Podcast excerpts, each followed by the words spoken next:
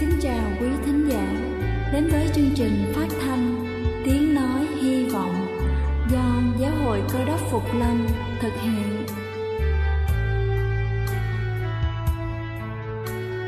Kính thưa quý vị, Đức Chúa Giêsu trước khi Ngài về trời đã ban cho các môn đệ của Ngài một điều răn mới, đó là họ phải yêu thương nhau như chính tình yêu mà Ngài đã dành cho họ. Quả thật vậy thưa quý vị, tình yêu thương là một món quà vô giá mà Chúa đã ban cho nhân loại, và đó cũng là thông điệp mà chúng tôi muốn gửi đến toàn thể quý vị. Nếu quý vị muốn tìm hiểu thêm về chương trình, về niềm tin hoặc muốn nghiên cứu về lời Chúa, xin quý vị gửi thư về chương trình phát thanh Tiếng Nói Hy Vọng, địa chỉ 224 Phan Đăng Lưu, phường 3, quận Phú Nhuận, thành phố Hồ Chí Minh, hoặc gửi email cho chúng tôi theo địa chỉ tiengnoihyvong@gmail.com. Ngoài ra, quý vị cũng có thể liên lạc với bất kỳ hội thánh Cơ Đốc Phục Lâm tại địa phương gần nhất. Xin chân thành cảm ơn và kính mời quý vị lắng nghe chương trình hôm nay.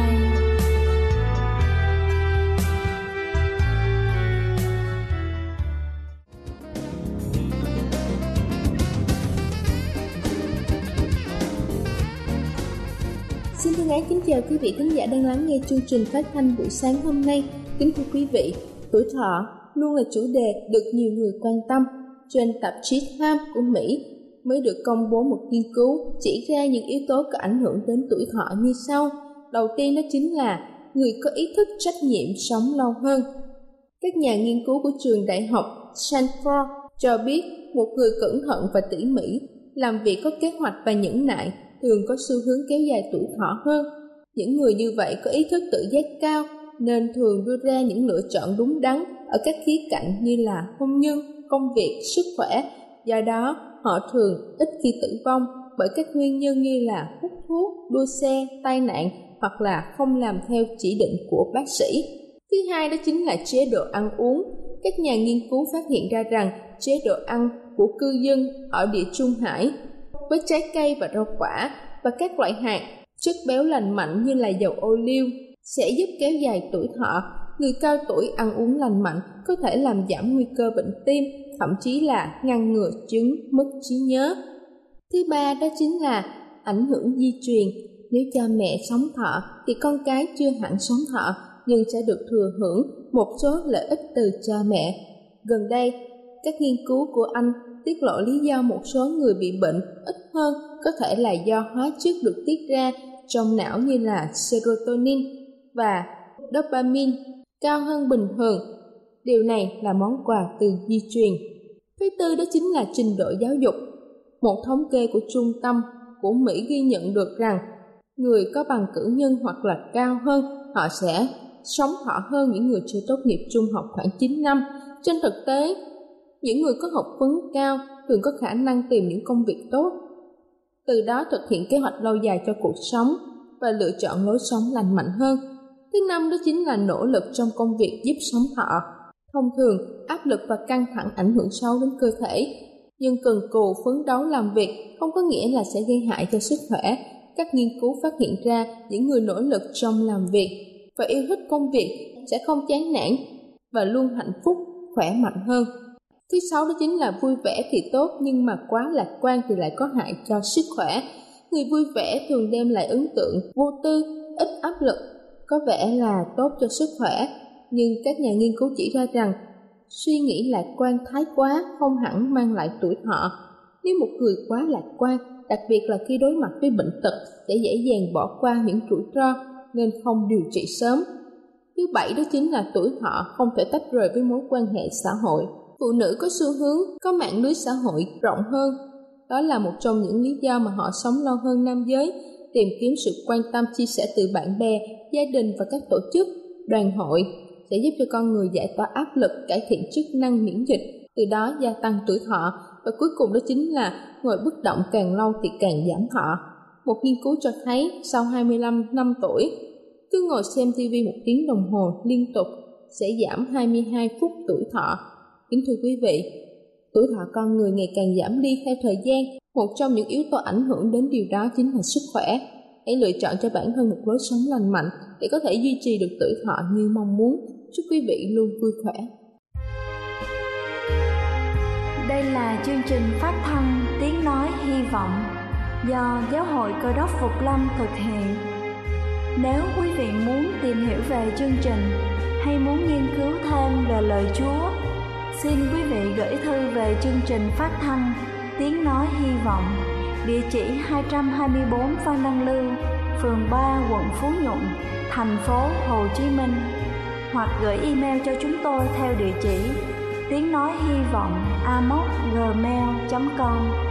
Ngoài ra, quý vị cũng có thể liên lạc với bất kỳ hội thánh Cơ Đốc Phục Lâm tại địa phương gần nhất. Xin chân thành cảm ơn và kính mời quý vị tiếp tục lắng nghe chương trình hôm nay. Kính chào quý thính hữu, kính thưa quý vị và các bạn thân mến.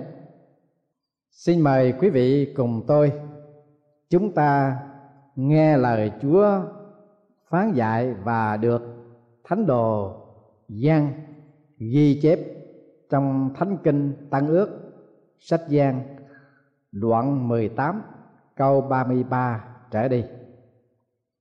Phi Lát bàn vào trường án truyền đem Đức Chúa Giêsu đến mà hỏi rằng: chính ngươi là vua dân Giu-đa phải chăng? Đức Chúa Giêsu đáp rằng: ngươi nói điều đó tự ý mình, hay là có người đã nói điều đó với ngươi về ta? Phi Lát trả lời rằng: nào có phải ta là người Giu-đa đâu, dân ngươi cùng mấy thầy tế lễ cả đã nộp ngươi cho ta, vậy ngươi đã làm điều gì? Đức Chúa Giêsu đáp rằng: nước của ta chẳng phải thuộc về thế gian này, ví bằng nước ta thuộc về thế gian này thì tôi tớ của ta sẽ đánh trận, đặng ta khỏi phải nộp cho dân Giu-đa. Nhưng hiện nay nước ta chẳng thuộc về hạ giới. Phi Lát bàn nói rằng: thế thì ngươi là vua sao? Đức Chúa Giêsu đáp rằng: thật như lời, ta là vua. Này, vì sao ta đã sanh và vì sao ta đã giảng thế? Ấy là để làm chứng cho lẽ thật. Hễ ai thuộc về lẽ thật thì nghe lấy tiếng ta. Phi Lát hỏi rằng: lẽ thật là cái gì? Khi người đã nói vậy rồi lại đi ra đến cùng dân Giu-đa mà rằng: ta chẳng thấy người có tội lỗi gì cả. Nhưng các ngươi có lệ thường, hễ đến ngày lễ vượt qua thì ta tha cho các ngươi một tên tù. Vậy các ngươi có muốn ta tha vua dân Giu-đa cho chăng? Chúng bàn keo lên nữa rằng: đừng tha nó, nhưng tha Ba-ra-ba. Vả, Ba-ra-ba là một kẻ trộm cướp. Bấy giờ Phi Lát bắt Đức Chúa Giêsu và sai đánh đòn ngài. Bọn lính đưa một cái mão triều bằng gai đội trên đầu ngài và mặc cho ngài một cái áo điều. Đoạn họ đến gần nói với ngài rằng: lại vua dân Giu-đa. Họ lại cho ngài mấy cái vả. Phi Lát lại ra một lần nữa mà nói với chúng rằng: đây này, ta dẫn người ra ngoài để các ngươi biết rằng ta không tìm thấy người có tội lỗi chi. Vậy Đức Chúa Giêsu đi ra, đầu đội mão triều gai, mình mặc áo điều, và Phi Lát nói cùng chúng rằng: kìa, xem người này. Nhưng khi các thầy tế lễ cả và các kẻ sai thấy ngài thì kêu lên rằng: hãy đóng đinh hắn trên cây thập tự, hãy đóng đinh hắn trên cây thập tự. Phi Lát nói cùng chúng rằng: chính mình các ngươi hãy bắt mà đóng đinh người, bởi vì phần ta không thấy người có tội lỗi chi hết. Dân Giu-đa lại nói rằng: chúng tôi có luật, chiếu luật đó hắn phải chết, vì hắn tự xưng là con Đức Chúa Trời. Khi Phi Lát đã nghe lời đó, lại càng thêm sợ hãi nữa. Người lại trở vào nơi trường án mà nói với Đức Chúa Giêsu rằng: ngươi từ đâu? Nhưng Đức Chúa Giêsu không đáp gì hết. Phi Lát hỏi ngài rằng: ngươi chẳng nói chi với ta hết sao? Ngươi há biết rằng ta có quyền buông tha ngươi và quyền đóng đinh ngươi sao? Đức Chúa Giêsu đáp rằng: nếu chẳng phải từ trên cao đã ban cho ngươi thì ngươi không có quyền gì trên ta. Vậy nên kẻ nộp ta cho ngươi là có tội trọng hơn nữa. Từ đó Phi-lát kiếm cách để tha ngài, nhưng dân Giu-đa kêu lên rằng, ví bàn quan tha người này thì quan không phải là trung thần của Caesar, vì hễ ai tự xưng là vua, ấy là sướng lên nghịch cùng Caesar bại.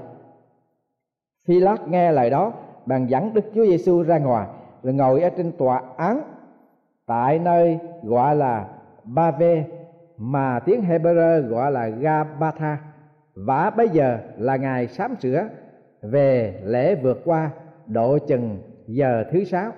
Phi-lát nói cùng dân Giu-đa rằng, vua các ngươi kia kìa.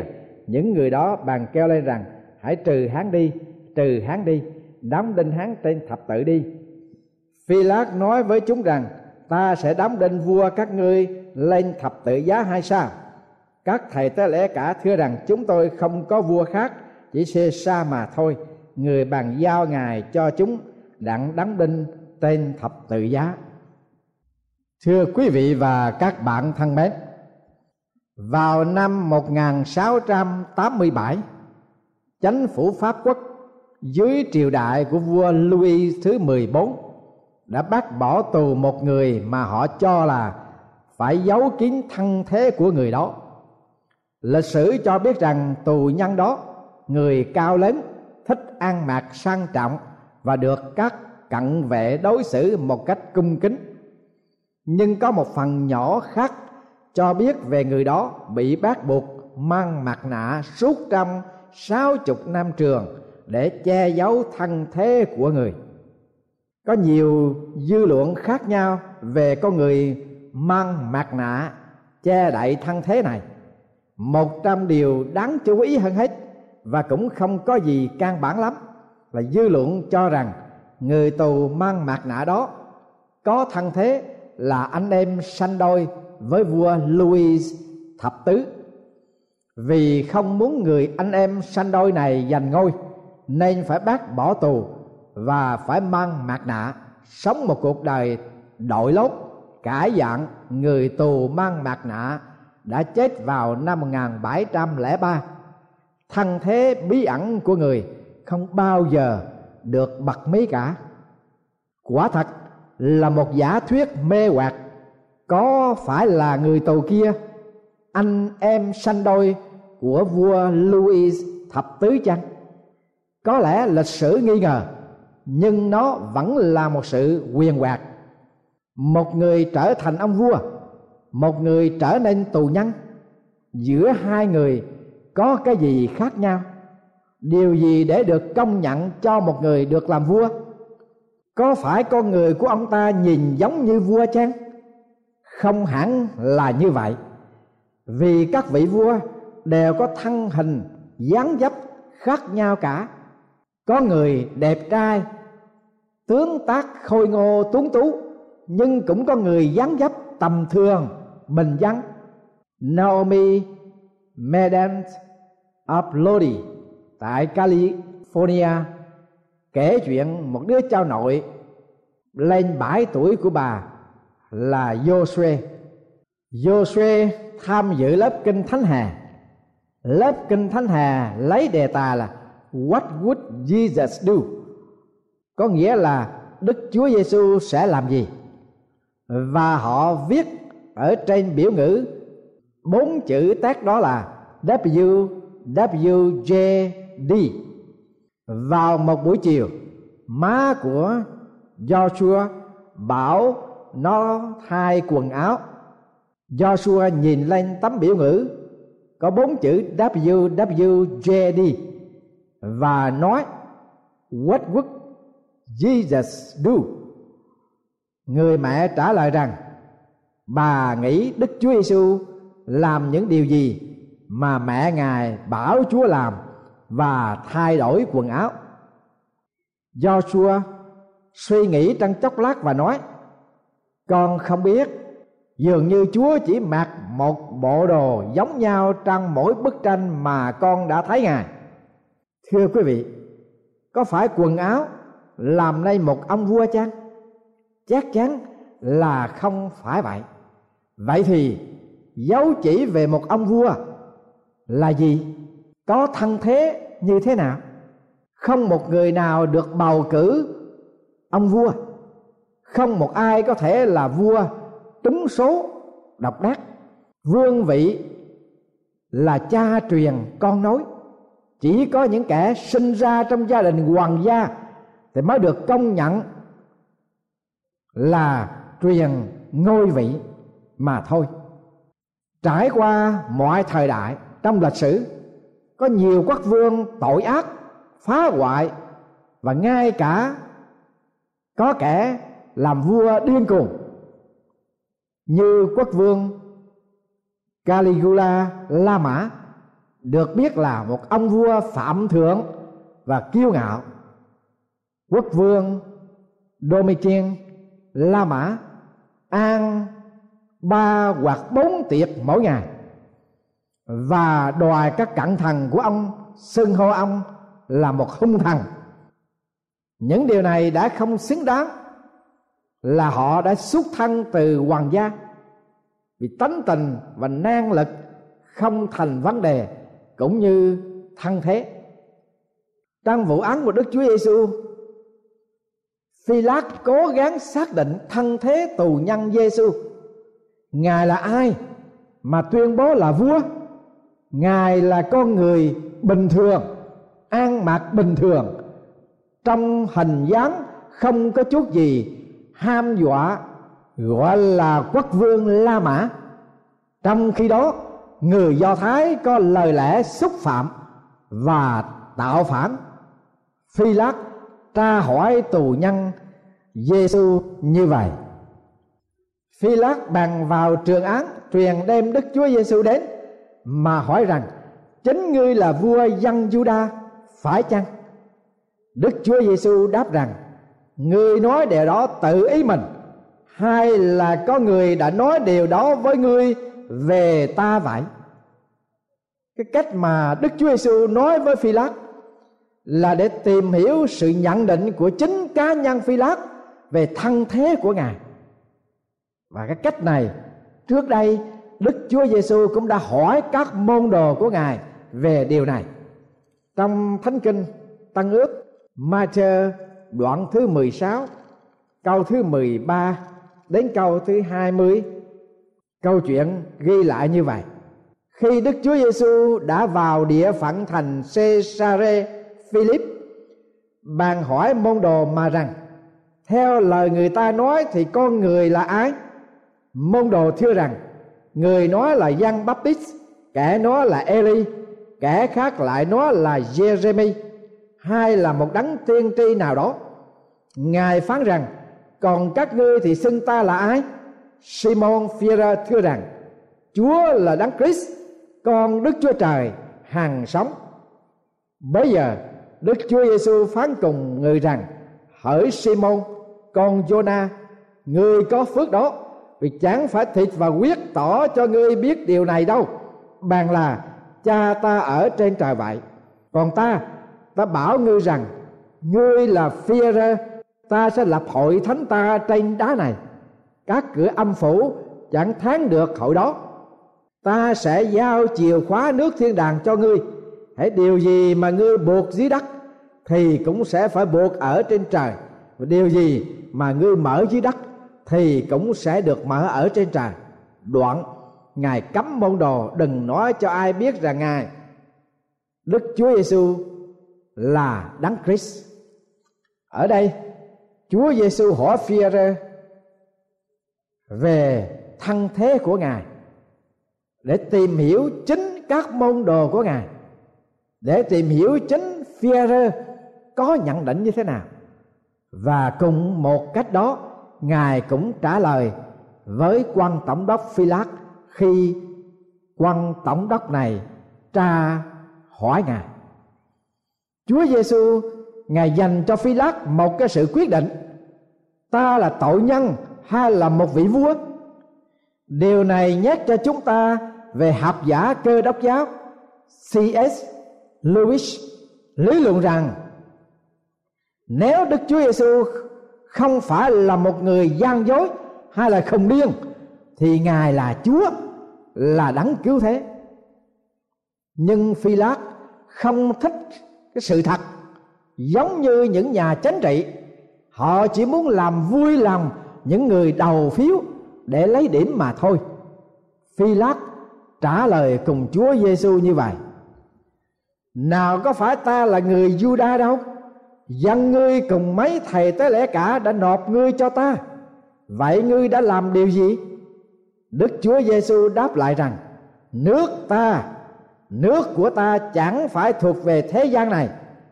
Ví bằng nước ta thuộc về thế gian này thì tôi tớ của ta sẽ đánh trận, đặng ta khỏi phải nộp cho dân Giu-đa. Nhưng hiện nay nước ta chẳng thuộc về hạ giới. Phi-lát bèn nói rằng: thế thì ngươi là vua sao? Đức Chúa Giê-xu đáp rằng: thật như lời, ta là vua. Này, vì sao ta đã sanh ra và vì sao ta lại giáng thế? Ấy là để làm chứng cho lẽ thật, để ai thuộc về lẽ thật thì nghe tiếng ta. Đấu lý với Chúa Giê-xu để làm lung lạc tinh thần của Chúa không được. Quan tổng đốc Phi-lát bạn áp dụng sự tra tấn đối với Chúa Giê-xu. Bây giờ Phi-lát bắt Đức Chúa Giê-xu và sai đánh đòn ngài. Bọn lính đương một cái mão triều bằng gai đội trên đầu ngài và mặc cho ngài một cái áo điều. Đoạn họ đến gần nói với ngài rằng: lại vua dân Giu-đa. Họ lại cho ngài mấy cái vả. Phi-lát một lần nữa lấy khẩu cung Đức Chúa Giê-xu. Người lại trở vào nơi trường án mà nói cùng Đức Chúa Giê-xu rằng: ngươi từ đâu? Nhưng Đức Chúa Giê-xu không đáp gì hết. Phi-lát hỏi ngài rằng: ngươi chẳng nói chi với ta hết sao? Ngươi há chẳng biết rằng ta có quyền buông tha ngươi và có quyền đóng đinh ngươi sao? Nếu thân thế là một dấu chỉ về một vị vua, thì thưa quý vị, quyền lực là dấu chỉ thứ hai đối với một vị vua. Những vị vua trong thời kỳ xa xưa hầu hết cái quyền hành không bị giới hạn. Mặc dầu Phi-lát giữ chức thống đốc, nhưng ông có quyền hành trên những công dân trong khu vực của ông. Lắng nghe câu hỏi của Phi-lát, chúng ta tự hỏi lấy mình: quyền lực thật sự là gì? Có phải Phi-lát có quyền vì cớ có thể làm cho người chết, hay là Chúa Giê-xu có quyền vì ngài có thể làm cho người chết sống lại? Một lần nữa Phi-lát lấy khẩu cung Đức Chúa Giê-xu. Phi-lát nói cùng dân Giu-đa rằng: vua các ngươi kia kìa. Những người đó bằng kêu lên rằng: hãy trừ hắn đi, trừ hắn đi, đóng đinh hắn trên thập tự đi. Phi-lát nói với chúng rằng: ta sẽ đóng đinh vua các ngươi lên thập tự giá hay sao? Các thầy tế lễ cả thưa rằng: chúng tôi không có vua khác, chỉ Caesar mà thôi. Thưa quý vị và các bạn, ở đây chúng ta thấy dân chúng chọn vua nào? Tiberius Caesar là vương quốc của La Mã hơn là mạng sống của Đức Chúa Giê-xu. Thật là một sự phũ phàng. Đây là một sự lựa chọn kinh ngạc vô cùng. Dân Do Thái là dòng giống đã được Đức Chúa Trời lựa chọn, ngài là vua, thế mà bây giờ họ lại chọn Caesar là vua của họ. Quả thật như lời Kinh Thánh phán dạy rằng: chớ yêu thế gian, cũng đừng yêu các vật ở thế gian nữa. Nếu ai yêu thế gian thì sự kính mến Đức Chúa Cha chẳng ở trong người ấy. Vì mọi sự trong thế gian, như sự mê tham của xác thịt, mê tham của mắt và sự kiêu ngạo của đời, đều chẳng từ Cha mà đến, nhưng từ thế gian mà ra. Thưa quý vị, ở đây dân Do Thái đã chọn Caesar, vương quốc của La Mã, tức là chọn về thế gian, chọn về đời này. Nhưng khi Đức Chúa Giêsu bị đóng đinh, danh hiệu của Đức Chúa Giêsu là gì? Ở đây chúng ta hãy nghe Kinh Thánh ghi chép lại như sau: Phi-lát cũng sai làm một tấm bảng rồi treo lên trên thập tự giá. Trên bảng đó có đề chữ rằng Giê-xu người Nazareth là vua dân Giu-đa. Vì nơi Đức Chúa Giê-xu bị đóng đinh ở gần thành, và chữ đề trên bảng đó viết bằng chữ Hebrew, chữ Latin và chữ Grecque, nên có nhiều người Giu-đa đạp đến. Các thầy tế lễ cả của dân Giu-đa bằng nói với Phi-lát rằng: Xin đừng viết vua dân Giu-đa, nhưng viết rằng người nói ta là vua dân Giu-đa. Phi-lát trả lời rằng: Lời ta đã viết thì ta đã viết rồi. Vâng, dấu chỉ thứ ba của một vị vua là cái quyền kế thừa. Quyền lực của Caesar La Mã hơn hay kém nếu so với quyền lực của Chúa Giêsu. Trong thời gian cai trị La Mã, Tiberius Caesar càng ngày càng mất lòng dân. Ông ly dị người vợ đầu tiên mà ông thương mến để cưới một người nữ có thể hỗ trợ cho ông về mặt chính trị. Ông đã làm nhiều lầm lỗi trong việc trị dân. Ông không tin cẩn các cố vấn, và trước khi ông chết, ông bị khủng hoảng tinh thần và bị cô lập. Ông chết không có bao nhiêu người thương tiếc. Nhưng khi Chúa chết, có hai người xin được lấy xác của Ngài, đó là Joseph Arimatha và Nicodemus. Joseph sắm đầy đủ các đồ tẩm liệm thuốc thơm, và Nicodemus thì lo các loại thuốc thơm cho một tang lễ của hoàng gia. Họ làm những điều chắc chắn rằng con người đã chết thay cho nhân loại, đã được tẩm liệm và mai táng như một vị vua. Và cho đến ngày nay, hơn 1 tỷ người của mọi nước, mọi dân tộc, mọi thứ tiếng trên thế giới công bố rằng Giê-xu là vua của muôn vua, là chúa của muôn chúa. Còn quý vị hôm nay chưa có tiếp nhận Ngài là vua, là chúa, quý vị nghĩ như thế nào? Amen.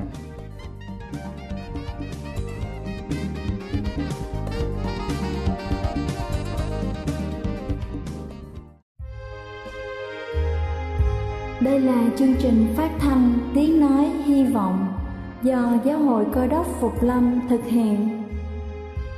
Nếu quý vị muốn tìm hiểu về chương trình hay muốn nghiên cứu thêm về lời Chúa, xin mời quý vị gửi thư về chương trình phát thanh Tiếng Nói Hy Vọng, địa chỉ 224 Văn Đăng Lưu, phường 3, quận Phú Nhuận, thành phố Hồ Chí Minh, hoặc gửi email cho chúng tôi theo địa chỉ tiếng nói hy vọng amos@gmail.com. Ngoài ra, quý vị cũng có thể liên lạc với bất kỳ hội thánh Cơ Đốc Phục Lâm tại địa phương gần nhất. Xin chân thành cảm ơn và hẹn gặp lại quý vị trong chương trình lần sau.